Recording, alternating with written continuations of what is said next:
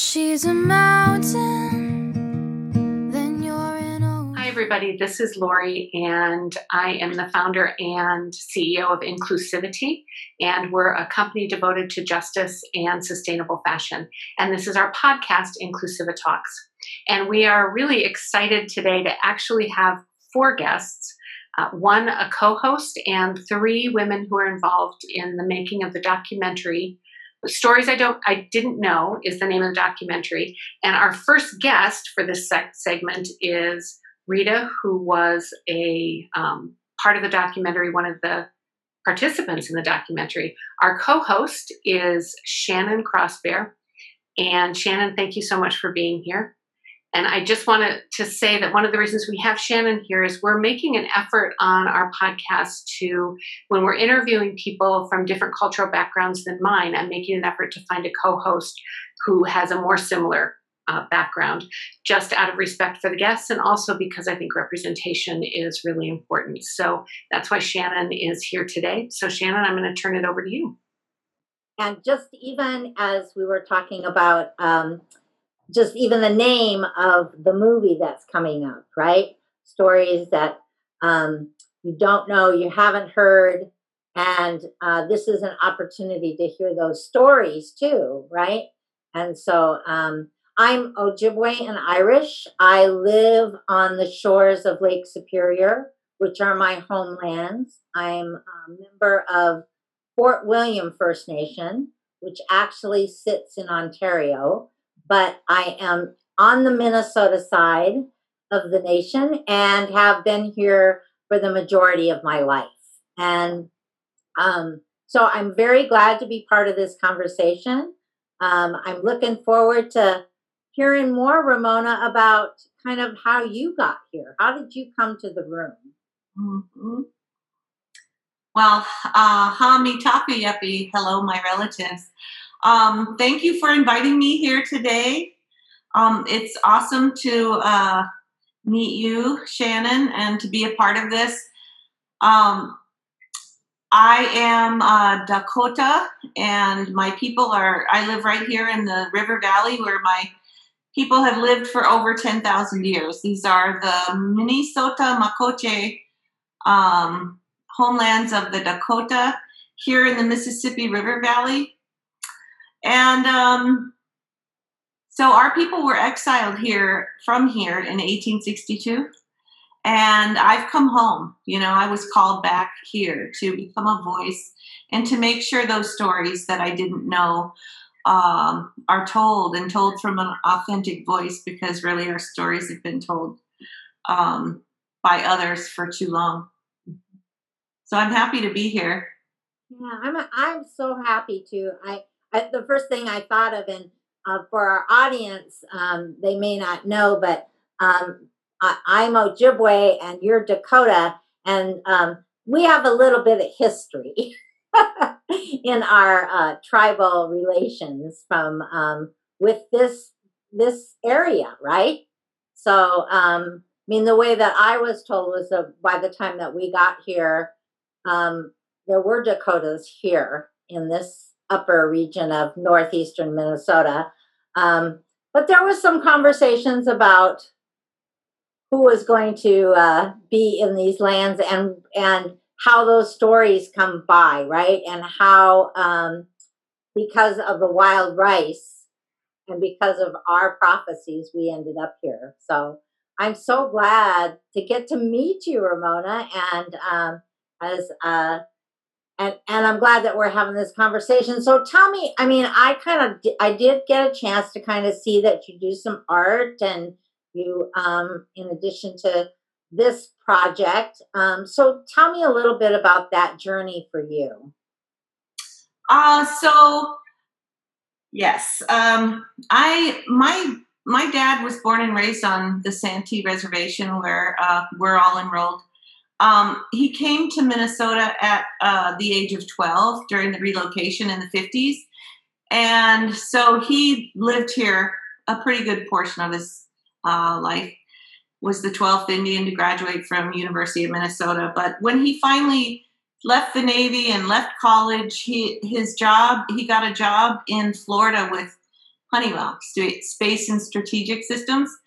So that kind of led me to be, you know, I grew up in Florida pretty much. I was born in California, grew up in Florida.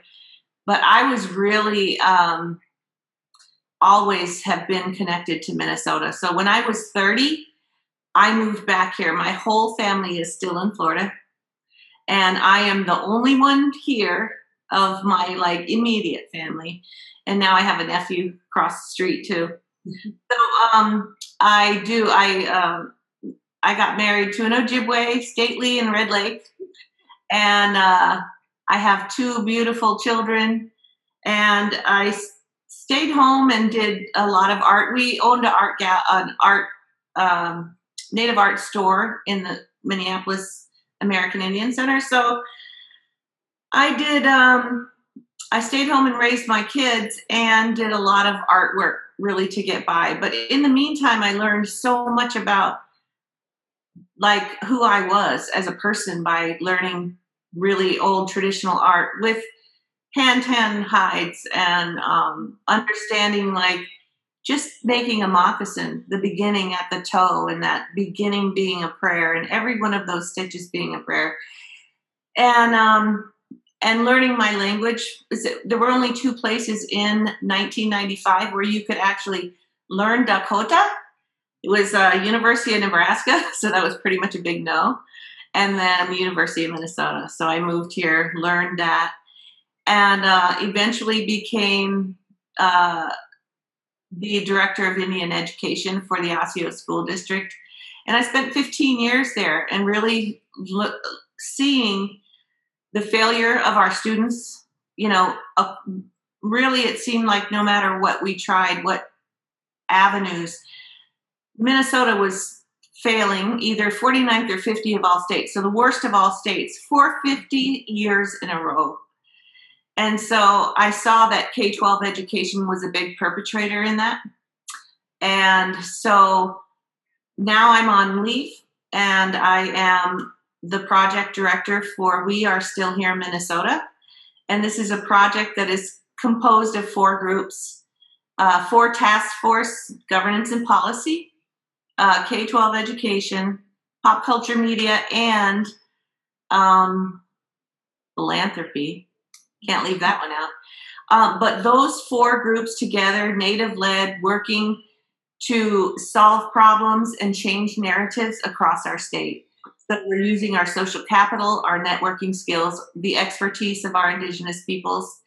And so, um, and, and you know, this stories I didn't know is a classic example of changing the narrative and finding someone that has the courage to uh, stand and tell their story. You know, that's what we're looking for. So I'm so proud to be a part of this project for sure. Maya.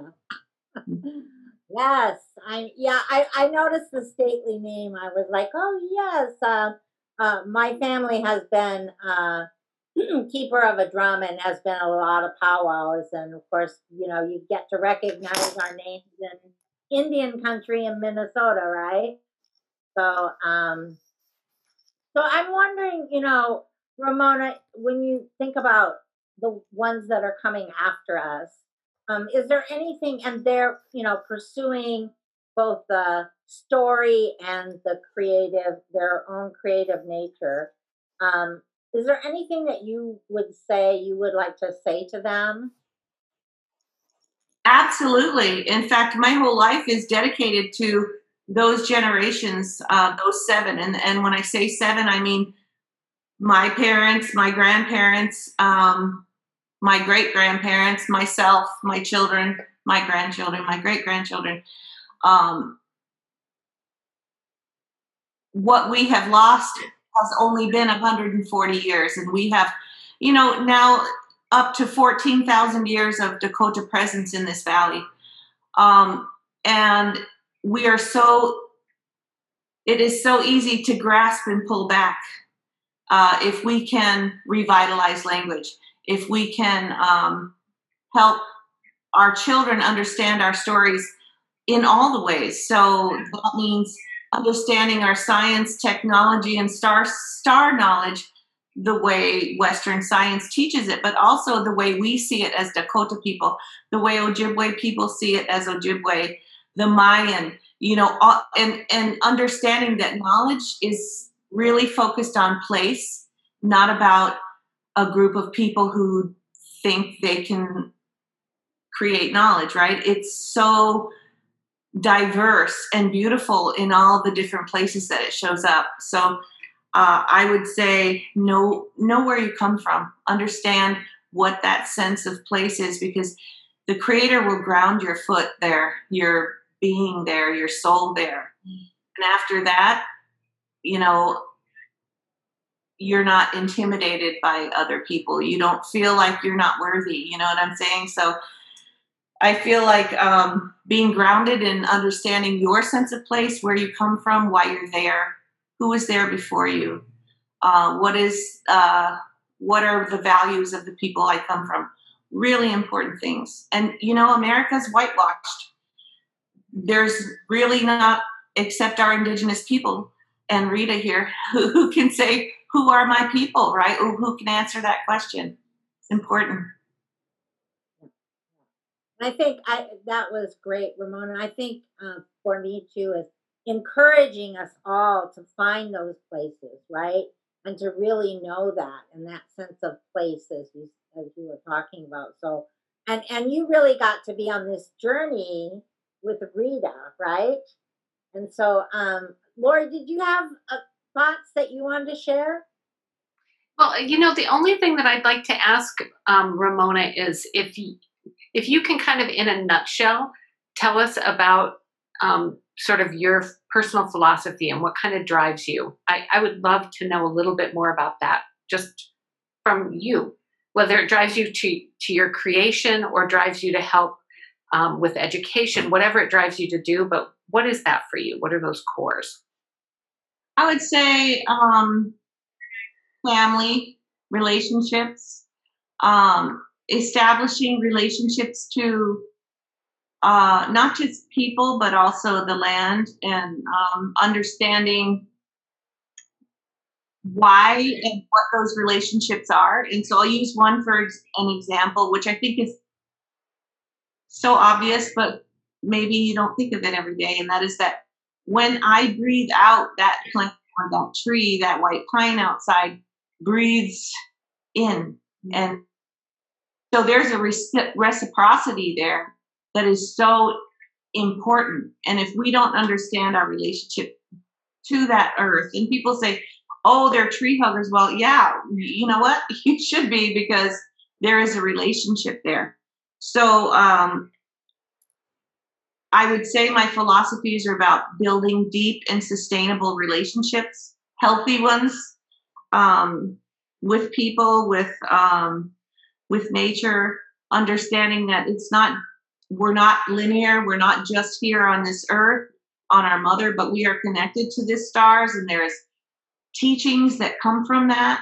Um, and I think my most important philosophy of life is just loving and raising good humans, you know, that care and, and take care of all those relations. Beautiful. I am a I am a tree hugger. I I believe that there's so much spirit and just vibrance and if I feel sad I go touch a tree and I just I feel it breathing. Like I I believe that um, fully. So I appreciate you saying that very much. Um, I wanted Shannon. I wondered there was something we talked about before the podcast, just about the whole idea of asking questions in interviews. Did you want to talk about that a little bit? Sure. Um, so Well, uh, self disclosure. Um, I was raised where, in terms of in our tribal community, um, my grandmothers would chastise me for asking questions.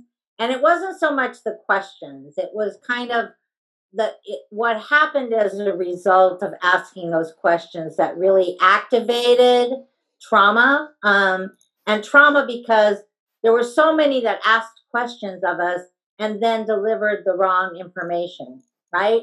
So anthropologists, et cetera, et cetera, right? and then and then it was the asking questions always seemed to be come from a place of asking questions where it was intrusive and asking questions was a considered um, something that was beyond rude. It was it, it was an assault in some ways.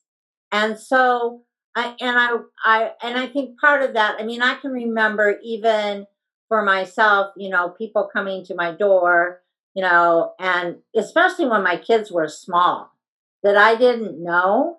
And they would you know that was all and if they asked questions i made sure that those questions stayed right at that door that you know and because there was uh, there had been abuses in the past right? And i still suffered from those uh, possibilities. And and so so when i was asked to come on and you know and and be a co uh, host and there were a set of questions i was like well I don't know about that question business.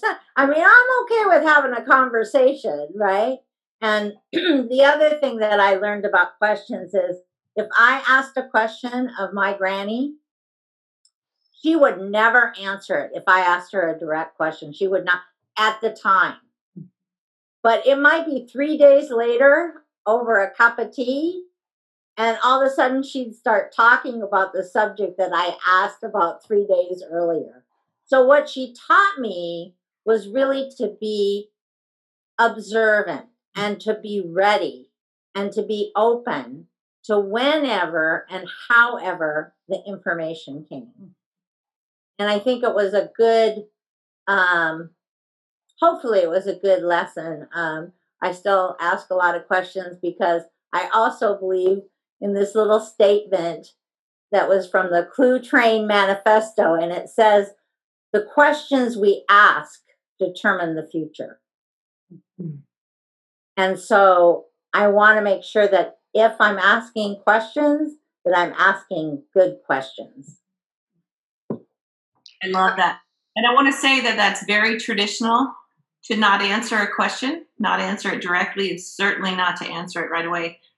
Um, because that would mean that you did not give that question any consideration. You didn't pray about it.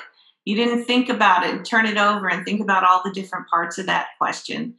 And that's one of the one of the things we see in K twelve education. You know, oh, that that kid never answers a question. You know, well, you know that's that's something that comes really naturally to us because it's been modeled to us. So there's a lot, yeah, there's a lot of stuff that goes on about questions um, I think for me in this arena, it's that I trust Rita and we do have a relationship. And I trust this inclusivity, inclusivity because uh, I did. She sent me some info, and I did, you know, look around because we are Native people, and our story has been told for us. And you know what? If the answer to the question isn't what people want to hear, they'll make up their story and they can. So yeah, I, I agree with you on that. It's you talk- Ramona, and for, forgive me for asking questions.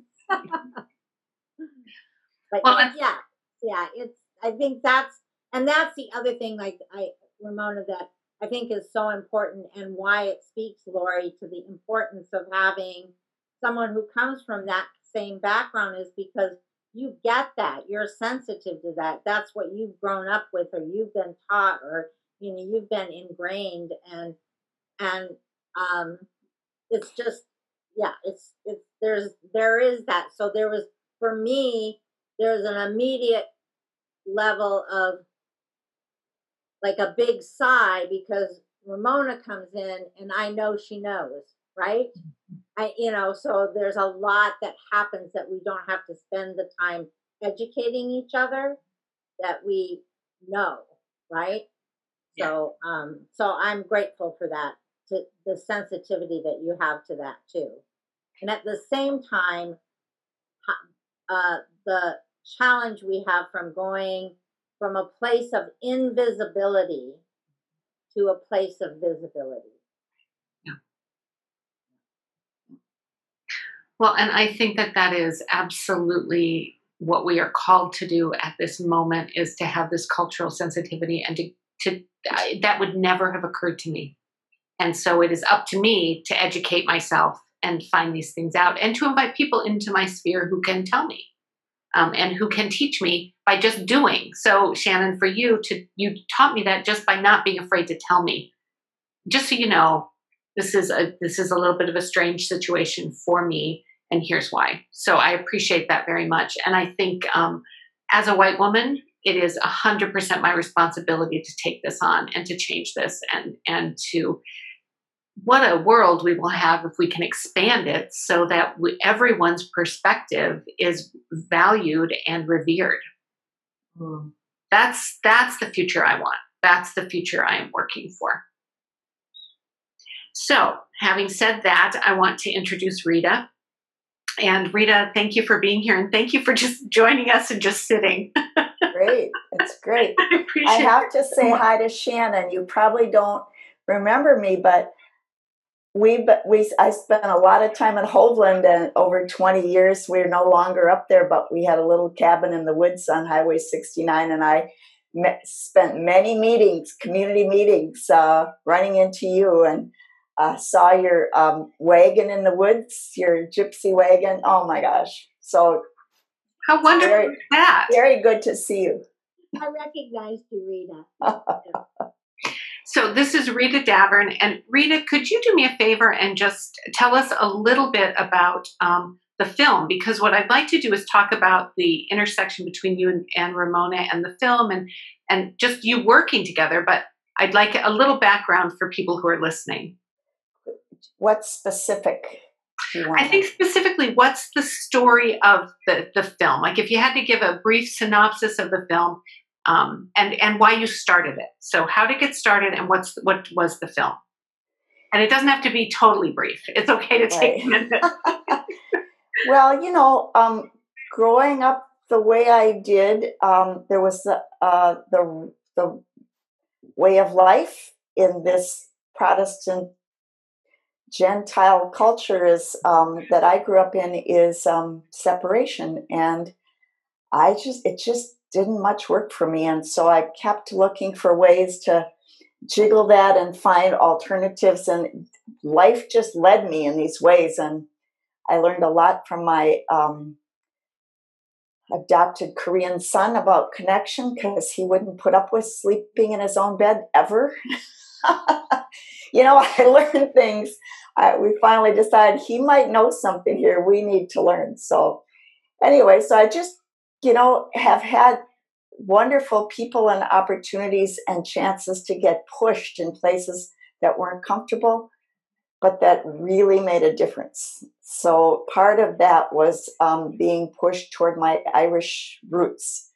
And once I got started on that, it was, you know, took a big, became a big focus in my life. And so I did start going back to the community my grandma left in 1887 and I started, you know, just spending time there with the farm families, and I'd go from kitchen to kitchen and mm. drink more cups of tea in a week than I could count. And um, over decades, I started getting close enough to them that I started actually hearing what really happened there, you know. And um, so when I just sat, my niece actually came to me and I, in 2015 and said, Rita, you've been on this search. You are the only person on the planet who has all the pieces to this 1200 year family story. You have to do something with it so it doesn't get lost again.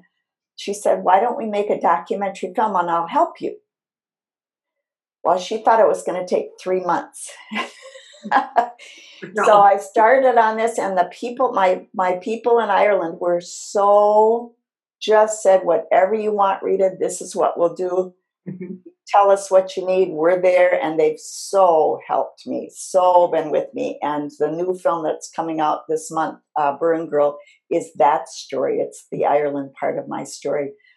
So it's been the best that, you know, my son died in 2010 and um, there's a lot of grieving. And by 2015, my mind wanted something else to focus on. And um, So I went back to this um, connecting to my roots uh, subject, and it's taken me where we're at today. And it's been a wild and wonderful and hard and good adventure.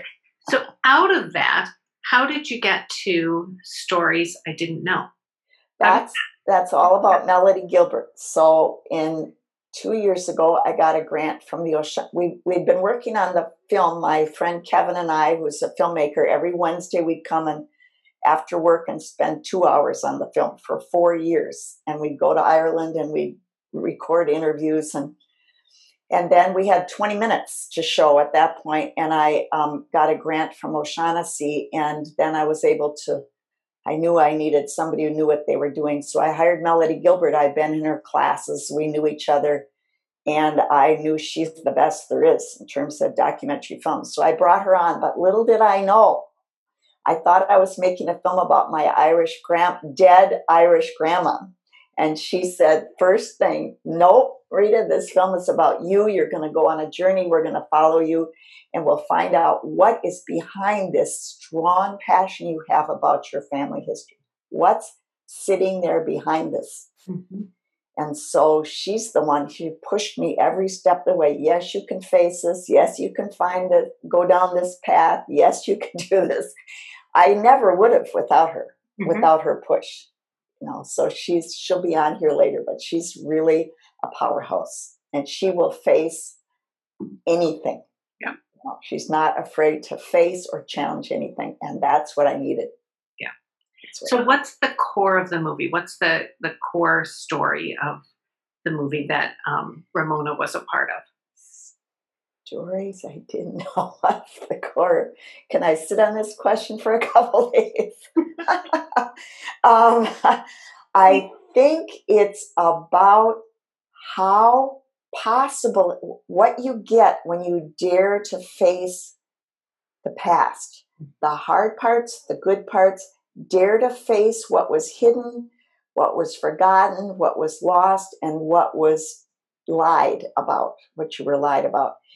And the challenge and the opportunity of facing that i think is what the film's about that's really interesting. So, how did Ramona? How did you and Ramona connect for this film? I I I went on two or three Bdote tours. I just couldn't get enough of it, and I knew that Ramona. Um, she's a healer, and I knew that if I was going to trust my white self.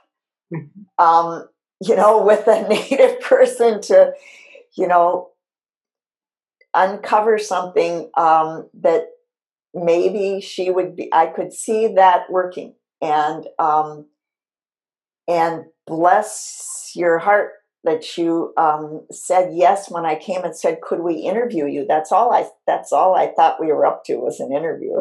Mm-hmm. but and Ramona, what was that like for you? Well, um, for me, I could tell that Rita really had a spark. You know, I know that when I started researching family history, it moved me. It moved me beyond, I can't even describe how it moved me. Mm-hmm. And I could see that in Rita, that she had already done a lot of work. She knew what she wanted she knew um, she had spent enough time learning some foundational Dakota history to know um, what she was, you know, what what she was doing, what she needed. And I did really think it would just be an interview. but you know, that's kind of how um, things go. Is that uh, we we really did bond she came, she met my niece and my son and my family, and we had tea, and we, she brought lovely, what was it, Irish soda bread? Yeah. And, you know, um, so there's a, there's a lot more to the story. Mm-hmm. I, I don't even know that we've ever even said. Maybe this is like the first time we've ever really said it publicly, but my mom was born and raised in England. She's a little Brit. She talks like this. she's just little tiny. Um, but she actually is full blood Irish, and she was born in the war or after the war, and she was born when her husband was away and brought to a, a orphanage in England. So um, I think that's the other part of that is that you know I'm half Irish, and I haven't been able to ever really explore that. Mhm. But there are hints hints that I cut my my spirit knew that. So yeah, so this story just connected with me, and we've stuck together thick as thieves since then. we were going to actually bring my mom here for the premiere, and COVID hit. So, oh wow. Someday. So, Rita, from you know looking at your Irish heritage, how did you get to addressing the Dakota, the land? How did you get to that point? Um, Because you could not have it. You know, Right. somebody could write this story without ever addressing that. So, how did you do that? Well, I was in an organization that included a number of Anishinaabe people, and um, I got schooled by them um, over years about um, what I didn't know and what I had been lied about. And so I was, um, I hadn't gotten to the point where I realized my own family was, you know, there was a story there but I did want to know more. And then I ended up there was um God, what's it called? Um free university course on Dakota history. And it was taught by Waziatawin's um, daughter, um, Autumn. Autumn, yes. And in that course were me and 40 people under the age of 25 who were mostly radical anarchists. they didn't claim anything. They didn't claim their family, they didn't claim their anything. They were completely against claiming anything. And so I stuck with them and I would go home just so I was so scared the whole time, but I stuck with them for two years. Every week we Wow. met and we learned. We learned Dakota history together, and then I challenged them. They challenged me on a lot of stuff.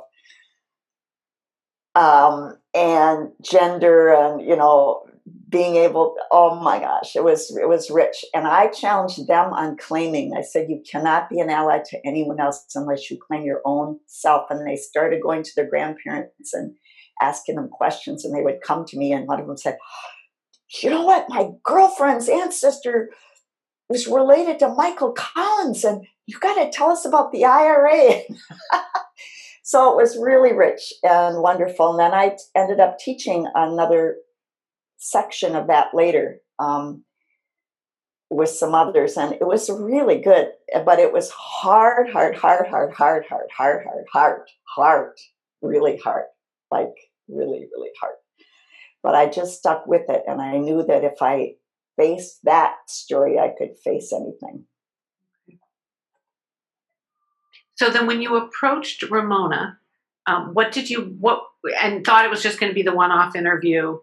Um, what what were you asking? What were the questions that you were looking for her to to help you with? I think it was something like um, I know that my ancestors settled on Dakota land here in St. Paul, and I'm investigating that and trying to learn and really understand that story. And I know that your people were also part of that story. Um, and I would love to hear about that. I think that was basically it. Mm-hmm. Am I right, Ramona? Yeah, but there. Um, so we do some some storytelling on the land, and the land has an energy that it becomes the teacher. Mhm.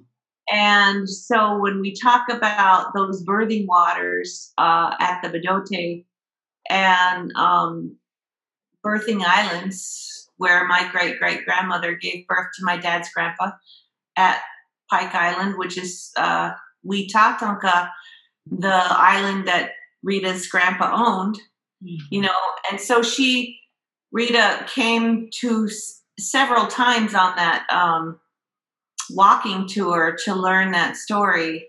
So she had done her homework, but I think you had gathered a whole lot of information too about place before you asked me, right, Rita? Mhm. So, Rita, how did this collaboration and this movie what what shifted for you? And I know it's a whole host of things, but but what what changed at the end of the movie or in the midst of the movie? Well, it, a story is fine, but once you know the person whose story it is, it goes deep. It goes deep, and you want, you just want, you want the best for the people that you love, and so um, it has a lot of meaning that I now know people um, who were there in the Dakota community in the 1860s. So to me, that's the big. Did you? Um, I remember from the interview we did when we watched the movie together, and from the movie that um, you have made kind of a, a decision about your land and going forward. Is that is that accurate? Um, well, I I tried various things. I had to find where in my heart I could um, make this a really smart and honest um, putting something right. And so I finally figured out that the Indian Land Tenure Foundation is the organization that I wanted to back and support and let them be the decide the priorities and what they want to do with whatever resources I can give. And so it's going to be some kind of a trust um, that we're going to start working on in January um, that will go to them and they can, I don't even think I'm going to designate where it goes. I'll let them decide that. Mm-hmm. And Ramona, for you working with Rita on the film, what what what shifted for you? What why does why does this matter to you? Well, I think um, in all that I know about my own traditional cultural values and all that I feel like America doesn't know uh, about their own, because there was a thought about patriotism. There was a very uh, essential um, thought about Americans to create this new idea of values. So they didn't bring their language or culture, right? So we know America is is is really lacking in that area. Um, so what it brought for me was um, even though I, I understand that and I see that, I see that even people will tell you I have no culture, I don't know these things. Um, that I couldn't be who I was without understanding that part of me. So I can't imagine what it must be like to not know that part of yourself. Mm-hmm. And I thought it was an amazing opportunity for people who don't have the courage that Rita has to stand up and say, you know what, I'm not perfect. I don't know. Mm-hmm. You know, one of those things we don't say is I don't know. We really discourage that, right? Because that that shows a sign of weakness. Um, so Rita's right out there. I don't know. And I and that story says, I don't know. I'm surprised. You can walk with her in this experience.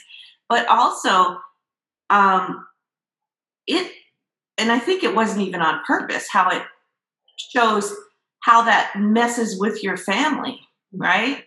Like you might be on this journey, hmm. but that doesn't mean that everyone else is, right? And that was shown, and it, and her family survived that. It survived uh, not not agreeing about it, not knowing, not agreeing, uh, maybe even at some point saying, "Don't continue, mm-hmm. Rita, don't continue this." And you know what? I think it strengthened them. I think it helped them to uh, exercise um, conversation, exercise perspectives because